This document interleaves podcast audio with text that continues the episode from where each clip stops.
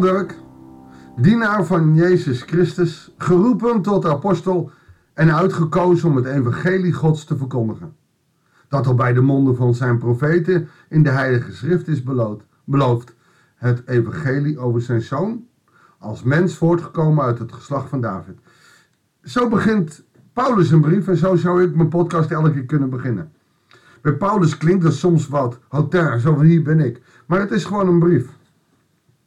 En zo zou je mijn podcast ook kunnen noemen: een brief van God aan jou, door mij. Maar je mag ook je eigen naam erin zetten. Van Piet, dienaar van Christus. Van Petra, dienares van Christus. Het mooie van deze brief is dat Paulus het heel persoonlijk maakt. En de meesten weten wel dat de brief van de Romeinen een pittige brief is. Paulus, die dolgraag naar Rome wil, daar uiteindelijk ook zal belanden, of in ieder geval nabij Rome, wil uh, de Romeinen bemoedigen, wil bemoedigd worden door Romeinen, maar ook heeft hij op zijn hart een aantal dingen die hij wil zeggen. En dat vindt hij van heel groot belang. Dus we zullen in deze brief ook verschillende stijlen tegenkomen. Een beetje cynisch, een beetje pittig. Maar ja, dat mag ook wel. Zeker ook in deze tijd mogen we als christenen best aangepakt worden. Goeiedag. Hartelijk welkom bij een nieuwe uitzending van het Bijbelsdagboek. We lezen Romeinen 1, vers 1 tot en met 15. En daar begint het zoals ik net al zei van Paulus. Dienaar van Christus Jezus, geroepene eh, tot apostel en uitgekozen om het evangelie van God te verkondigen. Dat al bij de monden van de profeten in de heilige schriften is beloofd. Het evangelie over zijn zoon. Als mens voortgekomen uit het nageslacht van David aangewezen als Gods zoon en met macht bekleed door de Heilige Geest. Toen hij opstond uit de dood. Jezus Christus, onze Heer. Nou, dat is één zin. Er staat Paulus onbekend om zijn Paulinische lengte. Uh, en, dat zou al meteen ook uh, de eerste reden zijn om aan te nemen dat dit een brief van Paulus is. Waanzinnig lange zinnen. En het moet voor de scribere, dus voor zijn schrijver, een immens moeite zijn geweest om al die verhalen helemaal op te schrijven. Omdat er zo lang voor stof is. Maar zo wijst Paulus zich aan als geroepene van Jezus Christus. En dat is niet hij alleen, er zijn er veel meer. Ook de Romeinen zijn geroepenen door Christus. Ze mogen zich als geroepenen en als ze tot geloof komen ook als apostel worden gezien. Want, zegt hij in vers 5, hij, dat is God, heeft mij de genade geschonken apostel te zijn. Dus apostel ben je niet door je kennis, apostel ben je door je keuze, doordat God je heeft uitgekozen. En jij bent uitgekozen, een luisteraar van deze podcast, jij bent uitgekozen om zijn apostel te zijn. En de vraag is meteen of je dat wil zijn. Natuurlijk mag je eerst zijn, uh, eerst leerling zijn, maar uiteindelijk is het ook de bedoeling dat je apostel wordt. Om uit te dragen. En ga je alsjeblieft niet verbergen achter, ja, ik, ik moet nog leren, ik moet nog leren, ik moet leren. Er zijn mensen die met pensioenleeftijd zijn en nog steeds beweren dat ze moeten leren, omdat ze niet het lef hebben om die stap te nemen om apostel te worden. En apostel word je bij de kracht van de Heilige Geest, door, door zijn genade. En we weten van Paulus ook dat hij ons leert dat uiteindelijk alles Ehm, wat, wat we mogen uitspreken van God komt en door zijn geest komt. Dat is genade. Opdat ik omwille van zijn naam aan alle volken gehoorzaamheid en geloof zou verkondigen. Ook aan u, die geroepen bent door Jezus Christus. Zie wel, ook jullie zijn geroepen door Jezus Christus. En dan tenslotte eh, de aanhef voor de brief aan alle in Rome, geliefden van God, geroepen om zijn heilige te zijn. Dat, dat zegt al genoeg. Ze zijn geliefden van God en geroepen om heilige te zijn. Daar zit ook al wat. Jullie mogen je geliefd weten door God, maar je bent ook geroepen om anders te zijn. En dat zegt hij nou juist in de hoofdstad van de wereld, Romeinen, of Rome. Rome is op dat moment de plek, niet meer Babylonië. We hebben het een koning over gehad, maar dat, het Babylonische Rijk is door God, dat is ook geprofiteerd in Jesaja, kapot gemaakt.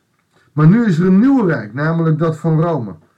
En zij zijn de heerser. En van het hele Midden-Oosten uh, is, er, is, is er van Rome tot aan het uh, huidige. Uh, even kijken wat Irak of zo. Dat, dat hele gebied met ook het stukje Noord-Afrika is helemaal Romeins gebied. Genade zij u en vrede van God, onze Vader. En van de Heere Jezus Christus. De aanhef van zijn brief is duidelijk. Het is aan de gemeente van Rome van Paulus en de genadegroet aan het begin. Het is een brief van Paulus. Allereerst zegt hij dan in vers 8, dank ik door Jezus Christus mijn God voor u allen. Omdat er in de hele wereld over uw geloof gesproken wordt. Oftewel in het hele rijksdomein van, van de keizer wordt er gesproken over de Romeinse christenen. God, die ik door de verkondiging van het evangelie over zijn zoon vol overgave dien, is mijn getuige dat ik u onophoudelijk in mijn gebeden noem. Paulus had als doel Rome, omdat dat ja, de stoel van keizer Nero was, omdat dat uh, de uh, ja, plek was waar je moest wezen. In Nederland zouden ze zeggen, nou, we moeten in, Amsterdam wezen. In Amerika is dat Washington, in, in, uh, Rusland is dat Moskou, whatever. Het gaat om de city, capital city en dat is in dit geval Rome. En daar zit ook de hoogste macht. En daar wilde hij naartoe. Hij wilde dat de hoogste macht tot bekering zou komen. Altijd vraag ik dan, als hij God bidt en, en dankt voor, Rome, eh, voor Rome en voor de Romeinen, dan vraag ik dan of ik door de godswil in de gelegenheid gesteld word om eindelijk naar u toe te komen. Hij wil het graag, hij wil dat dolgraag en hij bidt daar ook om. Want ik verlangen naar u te ontmoeten en u te laten delen in geestelijke gaven. Om u te sterken of liever om door elkaar bemoedigd te worden. Ik door uw geloof en u door het mijne. En daar is de wederkerigheid. En ik denk dat dat van groot belang is in de kerk, eh, in de kerk wereldwijd. Dat we door elkaar bemoedigd worden. Ik heb er een om uiteindelijk uh, niet erkend te worden door uh, predikanten of kerken in de omgeving. En dat is ook helaas zo. Ik ga helemaal niet zielig zitten doen, maar we moeten en we kunnen elkaar bemoedigen. Gisteren, toen ik in mijn eigen gemeente zat, waren er opeens drie voorgangers uit andere gemeenten. Een gereformeerd predikant, een vrouwelijke predikant, een hervormd predikant, een man, en een voorganger van de VES. Die, die alle drie in mijn dienst waren. Wow, dan gebeurt er wel wat. Maar heerlijk om het geloof zo te delen en, er, en, en elkaar dan ook te bemoedigen. U moest eens weten, broeders en zusters, hoe vaak ik me heb voorgenomen om naar u toe te komen. Om net als bij de andere volken ook bij u vruchtbaar werk te doen. Maar het werd mij tot nu toe steeds belet. Ik sta ten dienste van alle volken, van beschaafde en niet beschaafde, geletterde en ongeletterde. Daarom is het mijn wens het evangelie ook aan u in Rome te verkondigen. Grappig is hier dat je even kan bedenken, wat bedoelt hij nou? Zijn zij de ongeletterden? Maar dit, dit is de uh, capital city, de hoofdstad. En daar wonen dus ook geleerde mensen. Dus hij wil ook naar de hoogste ladder toe. Voor dit evangelie schaam ik mij niet. Maar dat is waar morgen de tekst begint. En het grappige is, um, uit de MBG ken ik deze tekst beter. Maar goed, dat gaan we morgen zien. Hij wil het evangelie ook in Rome vertellen. Hij, hij heeft zendingsdrang.